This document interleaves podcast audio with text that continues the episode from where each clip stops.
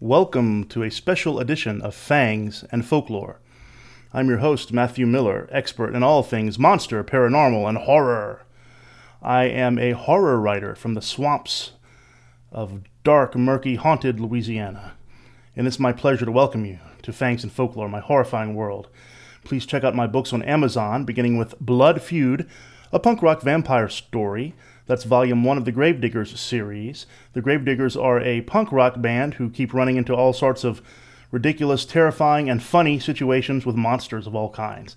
It's horror comedy and it's super entertaining. Today I'm going to be reading an excerpt from my upcoming volume four of the Gravediggers series. It is called Paranoid, a punk rock goblin story. You, of course, need to read volumes 1 through 3 first to be up with the story, but I'm going to be reading an excerpt for you from volume 4, which will be coming out any day now. Before I do that, I wanted to mention I found this this goblet. Uh, well, here in the the uh, the the abandoned castle studio, Fangs and Folklore studio, in the basement of the abandoned castle. Uh, I've been finding some things. I found this candelabra, which helps with the lighting in here. I found this this gob, goblet, kind of this. It's like uh, like someone someone's skull. Uh, found it up in this hidden room upstairs. I'm not so sure about it, but I thought I would do a quick wine review. I know that sounds a little incongruous and odd, but I am a wine aficionado. I love red wine, and I've been fortunate enough to have tasted some of the world's finest wine here and there. And I like finding good bargains. Wine that is not expensive but is still very good and very drinkable. And don't laugh, but I found something here at Costco that I believe is worth a try. You know, Costco has their own house brand called Kirkland. And you might laugh, Kirkland wine, okay, how good could it be? It's the Kirkland Malbec 2020. It's very good. It's eminently drinkable. And uh, it's only like $6.99 or 7 bucks around there per bottle. At excellent value. And it's very, very good. It's very nice to drink if you like Malbec. It's very nice with Spanish food, especially, or South American cuisine, something like that. And I've taken the liberty of pouring myself a little glass here in the skull goblet here in Fangs and Folklore Studio. And I'm going to, yeah, on the nose, so I can detect some definite uh, cherry, some uh, some black, dark black fruit like uh, blackberries and black currants, along with just the slightest hint of mineral and oak on the nose. So what I'm going to do is have a sip here. Be sure to let it pass over your tongue. Gargle a little bit even to let it hit all the taste buds. It's really good. Definite cherry, dark cherry, black cherry, I would say. Uh, some dark currant, as well as some raspberry, blackberry in there. Definitely some, definitely some oak. It's aged, I think, for know, a year in uh, in oak, and I can definitely detect the oak there. Uh, slight acidity, with uh, light to medium tannins, I would say. So it's really good. It's worth a try uh, if you're if you're uh, willing to try uh, Kirkland wine. It really is a good value. I'd highly recommend it for a cheap, uh, you know, daily drinker, nightly drinker. So let's take a look at the excerpt from Volume Four of my series. Again, it's called, or going to be called as soon as it comes out, Paranoid, a punk rock goblin story. And we're going to read from a chapter where Paul, you may be familiar with Paul the punk rocker from volumes 1 through 3, and Mary, who's in his band also, the Gravediggers, are exploring an empty, uh, supposedly haunted uh, former hospital and building. A strange smell wafted through the halls and rooms, a sour yet musty smell with a sulfur undertone.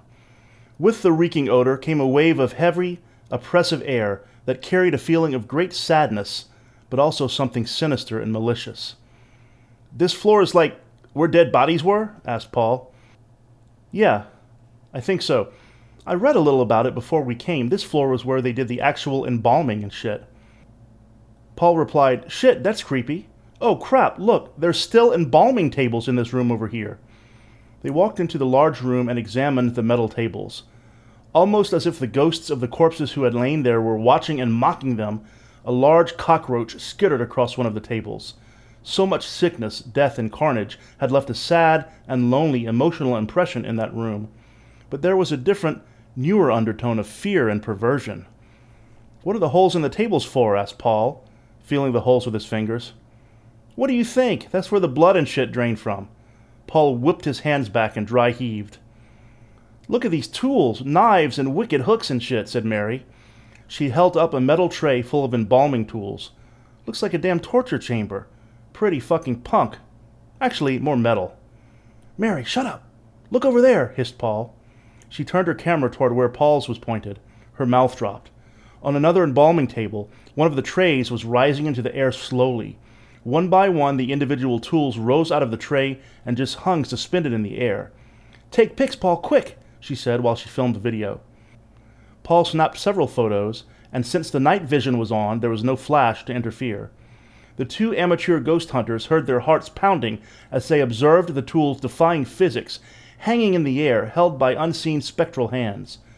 Were those hands the cold, bony hands of one of the yellow fever victims?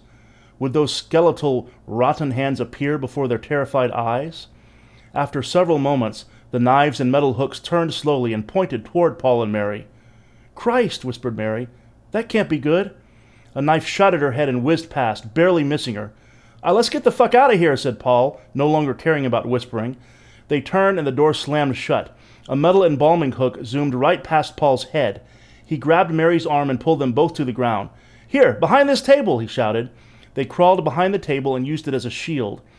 All at once, the remaining dozen or so knives and embalming tools flew across the room and hit the table, clanging against it, then falling to the floor. They heard a maniacal giggle coming from a corner of the room.